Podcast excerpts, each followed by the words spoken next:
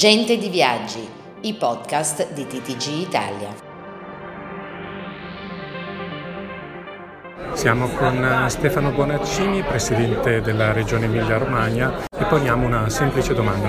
Quanto la produttività, la redditività che si riuscirà ad ottenere dal turismo andrà a compensare l'eventuale indebitamento che dovremo sostenere? Beh, intanto eh, diciamo questa è una regione che è da sette anni la prima complessivamente per crescita nel paese mm-hmm. ed è una regione che è la prima per export, eh, per quota pro capite nel mondo italiano. Pensi che quota di export è 19.100 euro a testa lo scorso anno, se la dividiamo per gli abitanti, la media italiana è la metà. Manifatture, quindi dalla meccanica alla meccatronica motori, l'agricoltura, così colpita in maniera drammatica, e il turismo.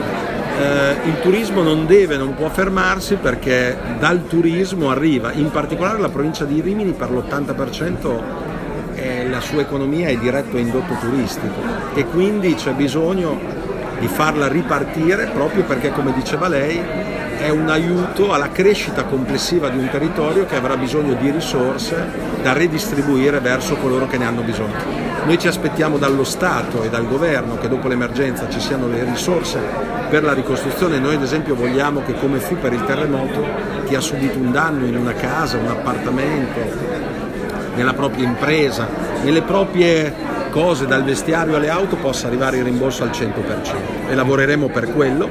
Contemporaneamente lavoriamo ad esempio qui, ringrazio la ministra Santanchè perché dobbiamo dire che si può e si deve venire perché qui è tutto a posto e soprattutto l'ospitalità, i servizi di grande qualità per tutte le famiglie, per tutte le età, per tutte le tasche, noi siamo pronti ad ospitare chiunque. Ok, grazie. Uh, ultima cosa, gli aspetti invece di polemica che ci sono stati sul consumo di suolo. Ah, uh, ci saranno dei fondi che vengono, cioè tratti dal turismo che verranno investiti? Noi, guardi, noi abbiamo una legge che ho voluto io cinque anni fa, l'unica in Italia, che si chiama Consumo di suolo a saldo zero.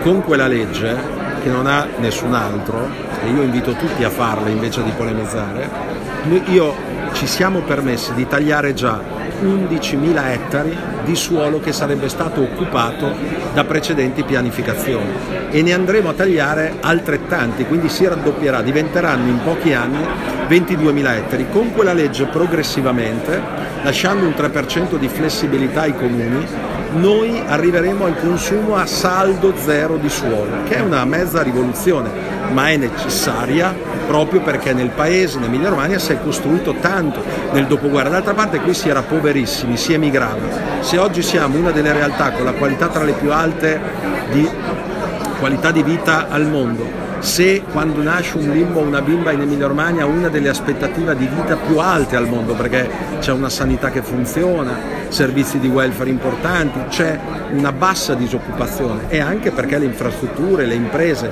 sono tante, però non siamo più nel mondo del Novecento e quindi nella sostenibilità bisogna arrivare a non consumare più suolo, anche se mi lasci dire quella pioggia che in 36 ore ha fatto cadere 6 mesi d'acqua e 15 giorni prima 3 mesi d'acqua ha fatto cadere, sta facendo cadere interi boschi dove non c'è un centimetro quadrato d'asfalto, quindi il problema non è nemmeno solo quello, però dovremo ripianificare sapendo che il mondo sta andando in una direzione nella quale dovremo inquinare sempre meno e arrivare a non consumare più suolo vergine.